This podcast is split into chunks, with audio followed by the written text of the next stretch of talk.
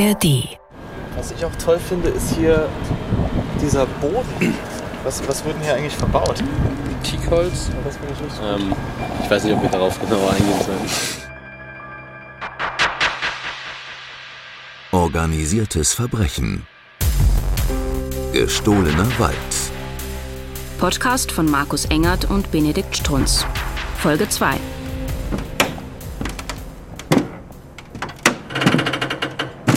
Kennst du die Gorch Fock? Falls nicht, stell dir ein 90 Meter langes Segelschiff vor. Drei Masten, dazu weiße, riesige Segel, weißer Rumpf. Die Gorch Fock ist das Segelschulschiff der deutschen Marine. Es fährt mit Offiziersanwärtern und Anwärterinnen um die ganze Welt. Für Deutschland ein echtes Aushängeschild. Aber die Gorch Fock hat ein unschönes Problem. Im Winter 2022 geht ein Reporter des Norddeutschen Rundfunks mit einigen Marineoffizieren über das Deck des Großseglers. Eigentlich ist Lukas Knauer an diesem Tag hier, um eine Weihnachtsreportage über das Leben an Bord des Segelschiffs zu machen. Als ein Blick auf den wunderschönen, glänzenden Holzboden der Gorch-Fock fällt. Da gab es ein paar Zeitungsartikel drüber, können sich gern, können sich gern durchlesen. Teakholz, Gorch Fock und. Äh, Ähm, also das ist eher ein unangenehmes Thema, oder? nein, nein un, unangenehm ist es äh, gar nicht. Also das ist halt das Deck. Hier war schon immer ein Teakdeck drauf seit 1958. Ähm, da gab es anscheinend Probleme bei der Beschaffung und aber dazu will ich ehrlich gesagt nichts. Ich kann da, kann da so nichts zu sagen. Ich habe es weder beschafft noch habe ich das kontrolliert. Es wäre möglich gewesen, alternative Hölzer zu verbauen. Das wurde alles ignoriert. Ich muss im Moment davon ausgehen, dass dieses Holz nicht aus legalem, nachweislich legalem Handel stammt. Wenn das so sein sollte, dann muss dieser Verbau dort sofort gestoppt werden. Was macht er? Patrouille, sind nicht warte. Also er patrouilliert, damit man sieht, dass sie dann Wald bewachen. Stehlen es einfach aus dem Wald. Continuăm să mă amenințe cu moartea. Vorhin hat er noch erwähnt, dass sie ihm teilweise dann die Axt richtig an den Hals gehalten haben und gesagt, wir zählen bis drei, wenn du dich nicht nackt ausziehst, dann... Äh Mein Name ist Benedikt Strunz. Ich bin Investigativreporter beim Norddeutschen Rundfunk. Zusammen mit meinem Kollegen Markus Engert berichten wir euch in dieser Folge von unseren Recherchen zum illegalen Handel mit Holz. Wir begeben uns auf eine Reise nach Rumänien auf den Spuren der dortigen Holzmafia und wir berichten euch, weshalb auf der Gorch Fock möglicherweise illegales Teakholz verbaut wurde. Also die Gorch Fock ist ein ganz wunderbares Beispiel dafür, was in Deutschland schief läuft, dass man illegalen Holzhandel offensichtlich auch bei der Regierung als Kavaliersdelikt abtut und sich nicht an die eigenen Gesetze hält. Das sagt Johannes Zahn vom WWF. Ihr erinnert euch? Wir haben ihn in Berlin getroffen und er hat uns erzählt, dass Holz für die organisierte Kriminalität inzwischen genauso interessant ist wie der Handel mit Drogen und gefälschten Waren. Das Bundesverteidigungsministerium weist diese Vorwürfe übrigens von sich. Man habe das Holz verbauen dürfen.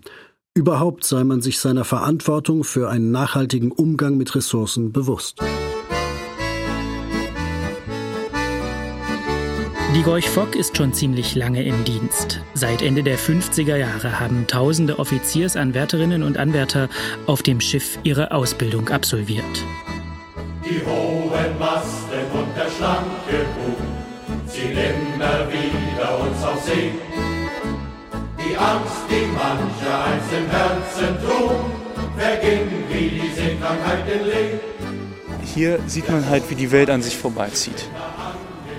Wenn der Bug in die See hineinstampft, wenn das Schiff Lage schiebt, wir uns voranbewegen, das ist eine richtige Freude. Ich glaube, da ist sich auch jeder einig, egal ob man dieses Schiff liebt oder ob man es hasst. Weiß ist das Schiff, das wir lieben.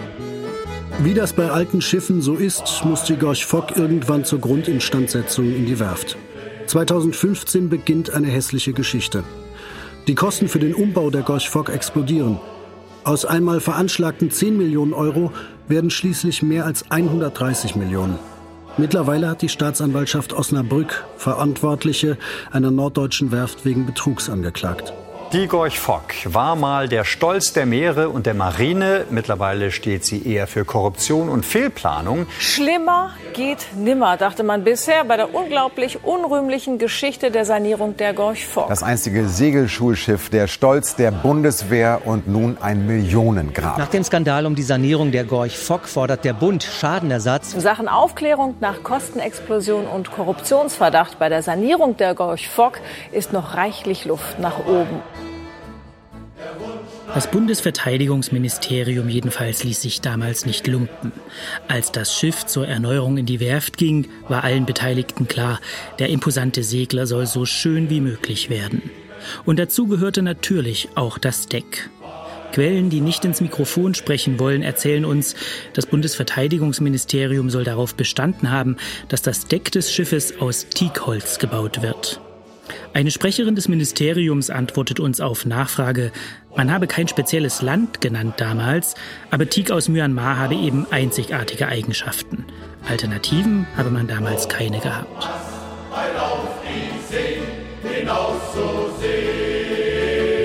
Kleiner Break. Ihr wisst nicht genau, was Teakholz aus Myanmar ist? Kein Problem, völlig normal. Also Teakbäume gibt es viele und sie wachsen mittlerweile in verschiedenen Ländern auf Plantagen. Solches Holz ist perfekt für Gartenstühle oder Tische.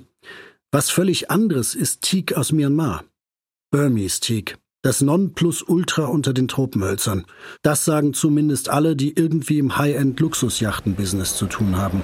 Das ist bei den Leuten so verankert im Kopf, dass ein, eine Yacht ein Teakdeck haben muss. Das ist It's because it's that's why it's called the King of Teaks. It's it's perfect for building a boat for a teak deck.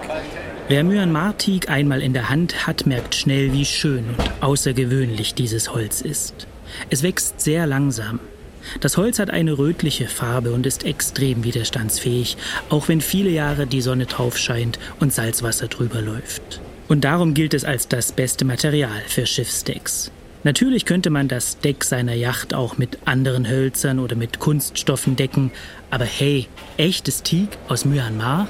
Das ist einfach komplett das Synonym für ein Holzdeck auf dem Schiff ist ein Teakdeck und deswegen wird es auch immer wieder kommen. Naja, zumindest im High-End-Bereich.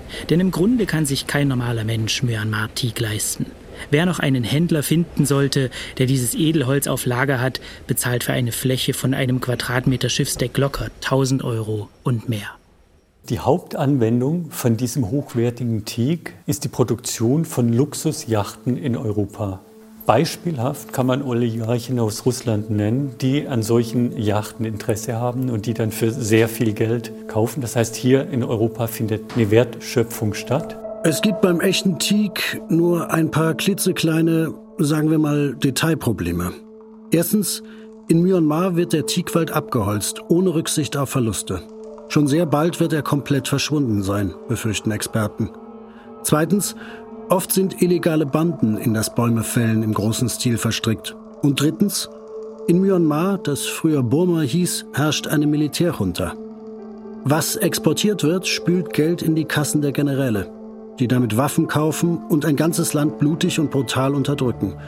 Es gibt also gute Gründe, warum die EU sagt, Handel mit denen, das erlauben wir nicht. Um genau solche Hölzer wie Myanmar-Teak zu schützen, gibt es in Europa die Holzhandelsrichtlinie. Sie verpflichtet Holzimporteure dazu, im Zweifelsfall haargenau zu dokumentieren, woher ein Holzstück genau stammt, aus welchem Land, welcher Region, aus welcher Waldparzelle.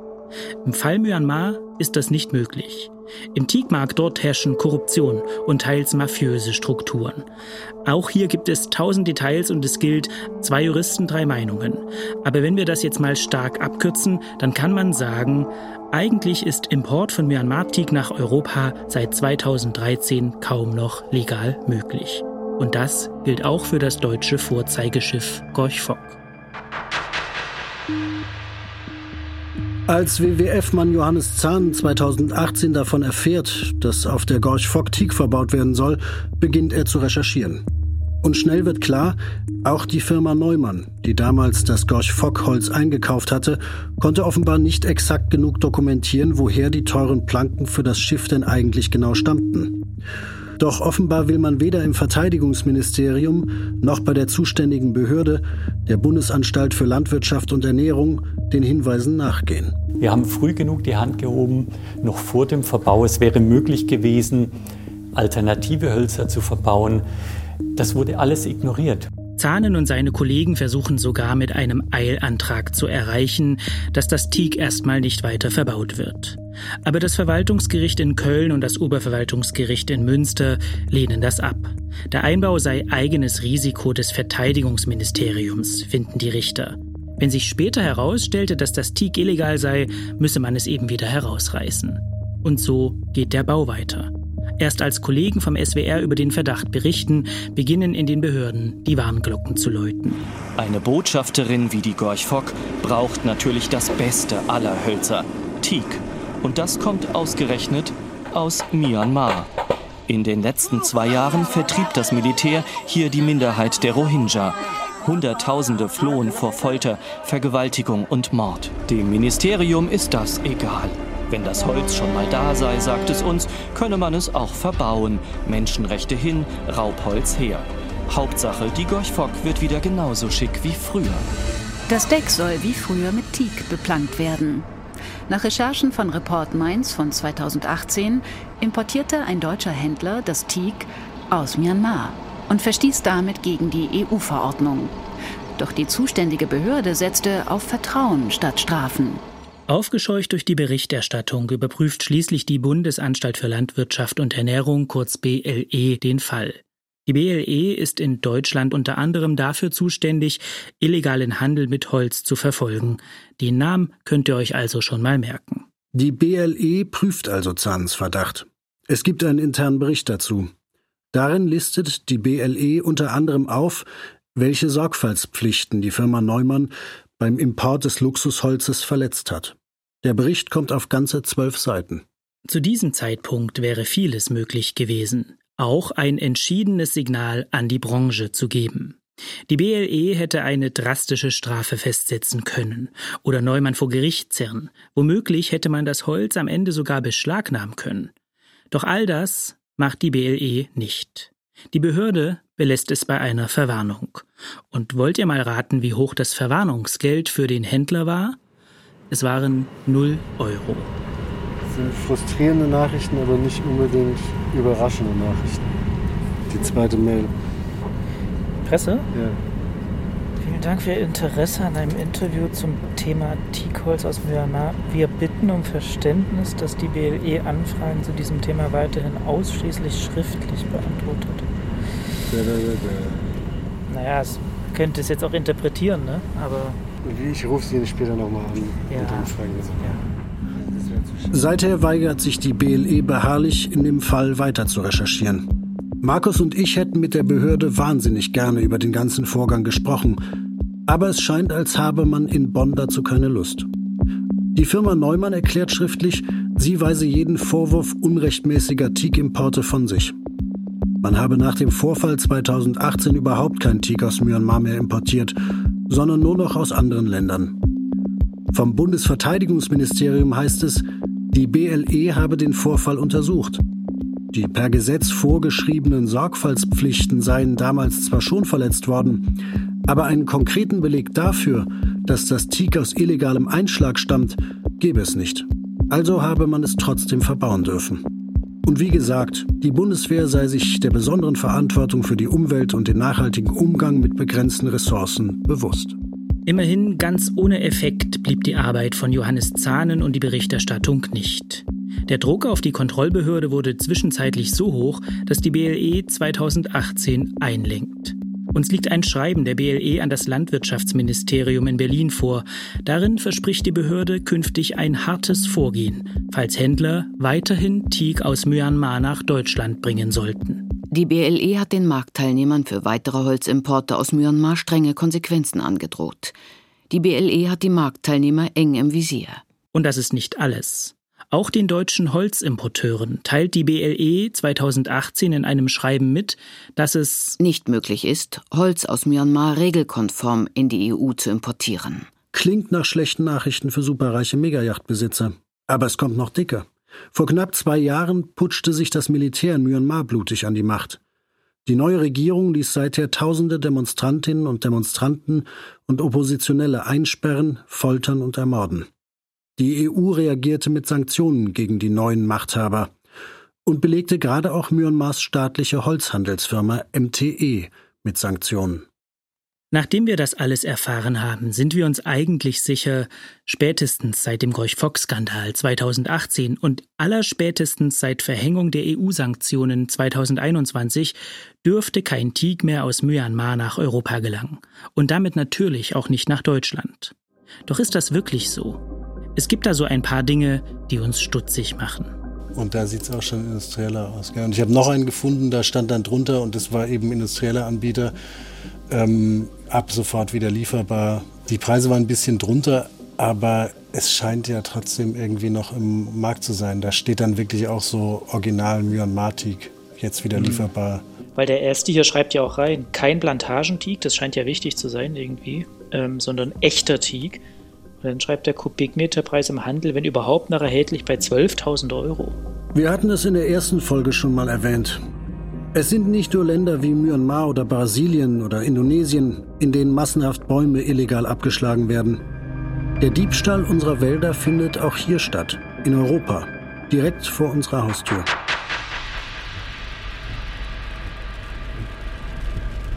Wir sind irgendwo zwischen Bukarest und den Karpaten.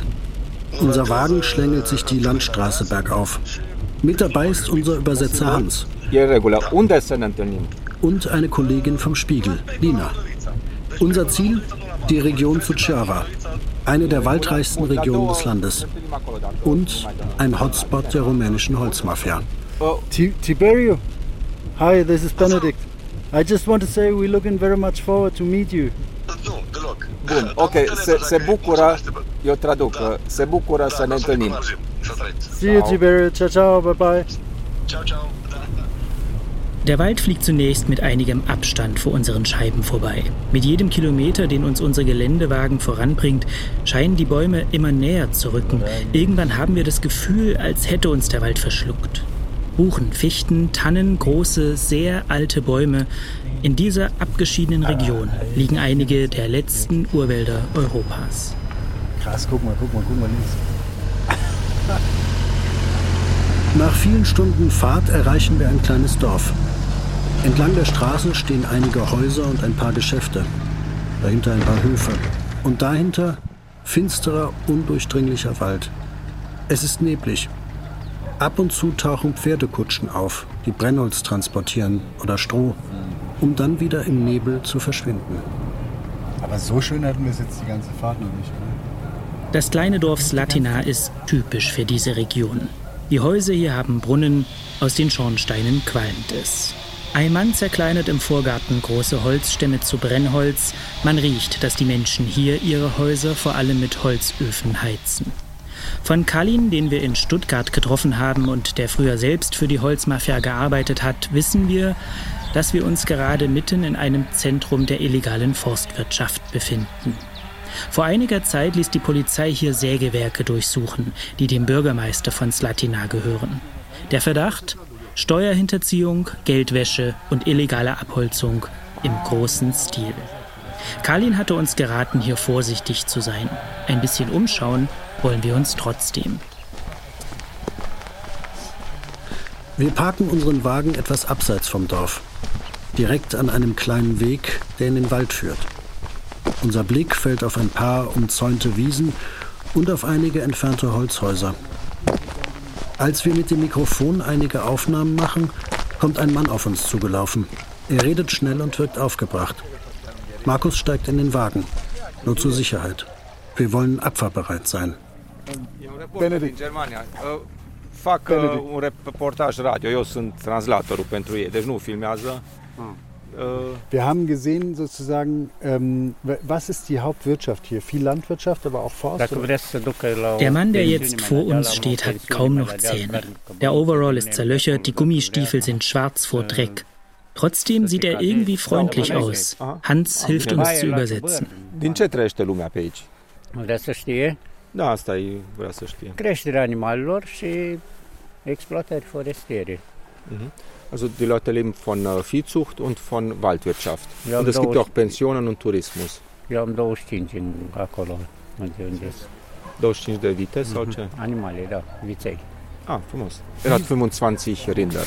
De asta, de asta am Deswegen ist er ein Arbeitsflug. Da mâncare lor. Aha, aha.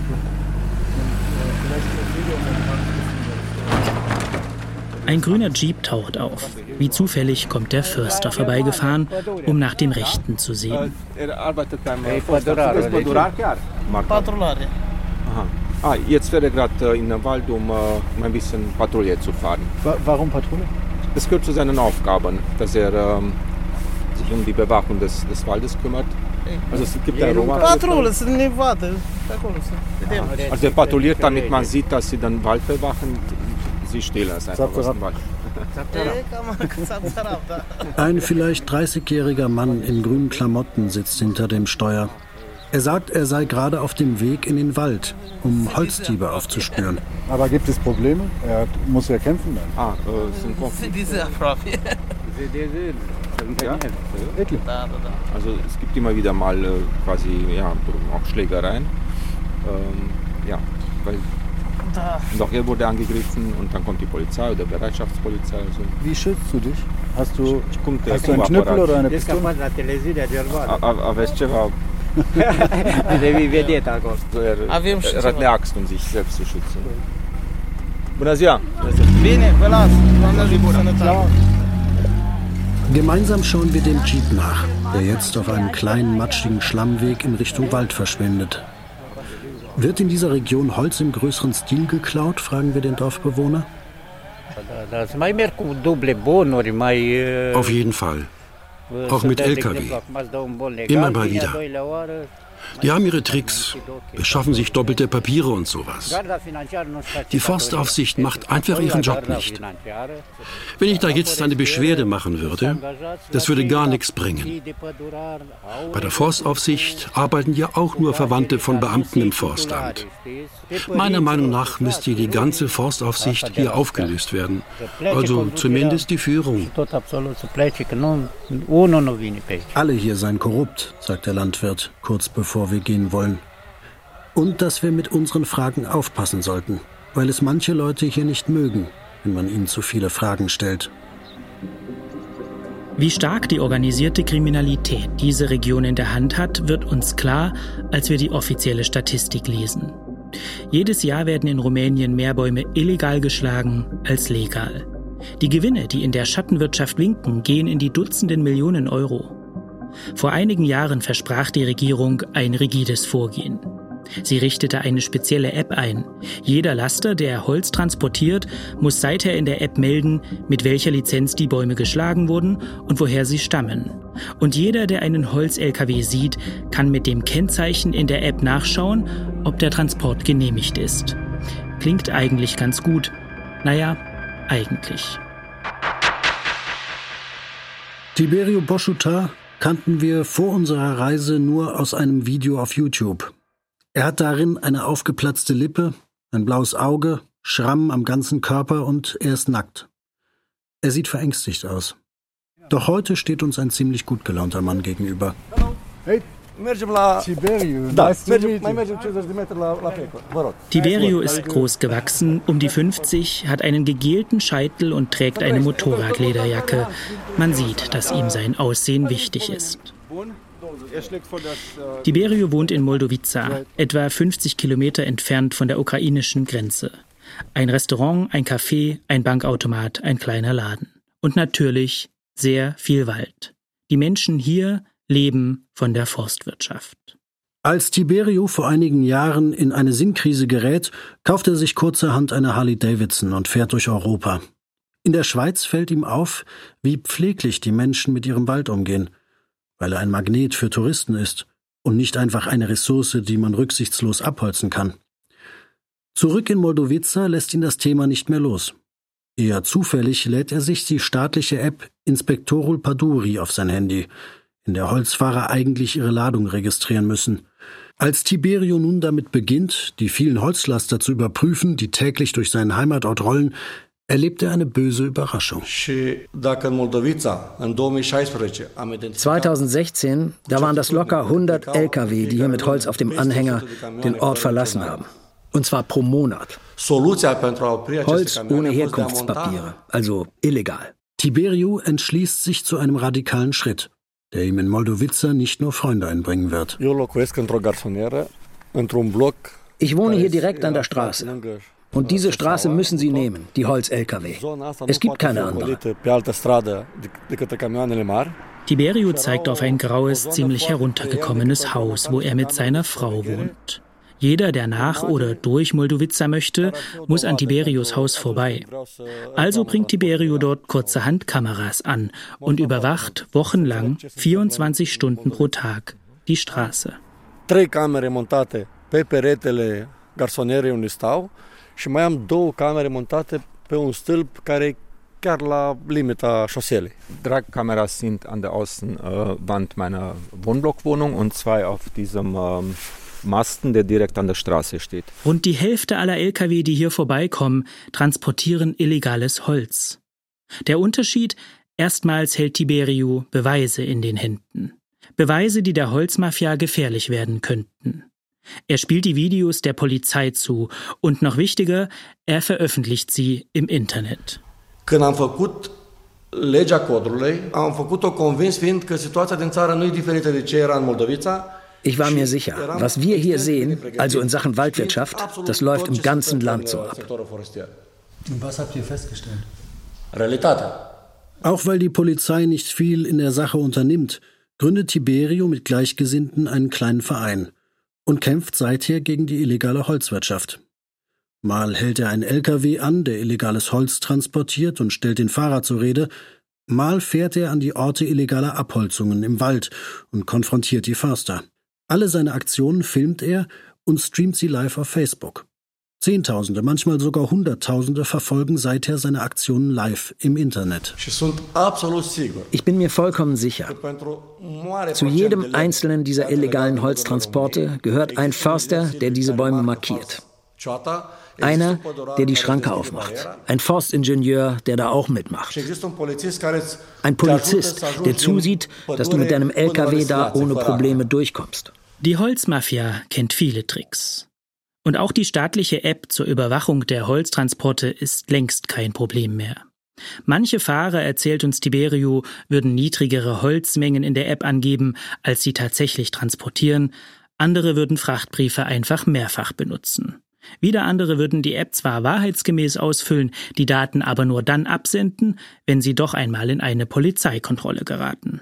Jeder, der hier lebt, weiß, dass dieses System nur funktionieren kann, weil die Holzmafia einflussreiche Freunde hat.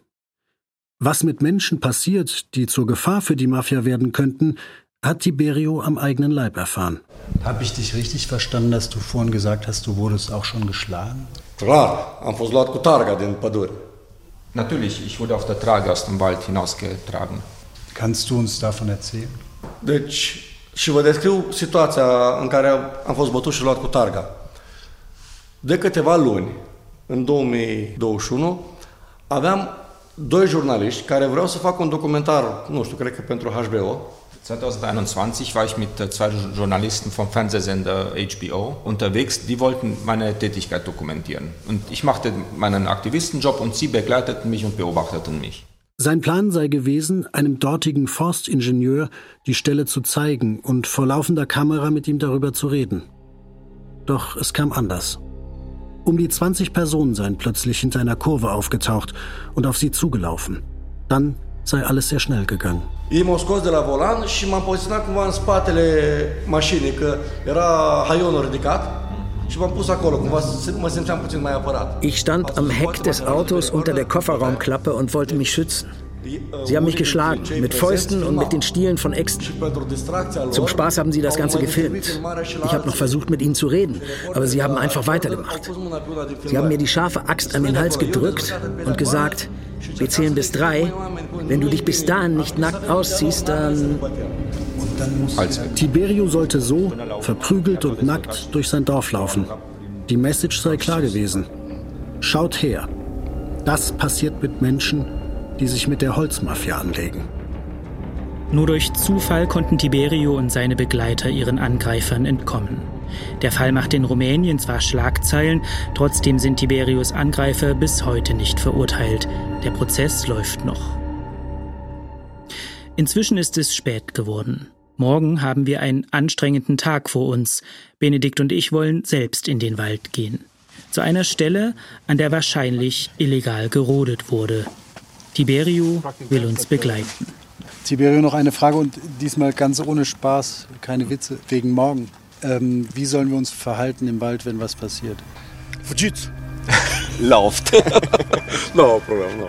Dann sehen wir uns morgen. Organisiertes Verbrechen. Gestohlener Wald. Das war die zweite Folge des Podcasts von Markus Engert und Benedikt Strunz. Mitarbeit Isabel Schneider und Fabian Grieger. Ein großer Dank geht an unseren Übersetzer Hans Hedrich. Es sprachen Anne Moll, Klaus Peek, Toni Runke, Michael Weber und die Autoren. Technische Realisation Christian Alpen, Philipp Neumann, Jens Kunze und Sebastian Ohm. Regie Susanne Krings. Redaktion Christiane Glas und Christine Adelhardt. Eine Produktion des Norddeutschen Rundfunks 2023. Alle Episoden in der ARD Audiothek. Wenn euch unser Podcast gefällt, dann empfehlt ihn gerne weiter. Und wenn ihr euch für investigative Podcasts interessiert, dann haben wir jetzt auch noch einen Tipp. Hallo, ich bin Antonius Kempmann und ich erzähle in dem Podcast Schlomo, der Goldschmied und der Nazi, diese unglaubliche Geschichte. Zwei Männer wollen 30 Jahre lang ihrer Vergangenheit entkommen und stehen sich plötzlich am anderen Ende der Welt gegenüber. Every death camp has a monster. Gustav Wagner Sobibor, it was Gustav Wagner. und der jüdische Goldschmied Stanislav Schmeißner, genannt Schlomo. Das Wiedersehen findet 1978 in einem Polizeigebäude in Sao Paulo in Brasilien statt. Ein gutes Jahr nach dem Wiedersehen, Ende der 70er Jahre in Brasilien, ist der Nazi tot. Kein Gericht hat das entschieden. Wagner hat sich selbst gerichtet, mit einem Messer. Selbstmord, sagt die Polizei.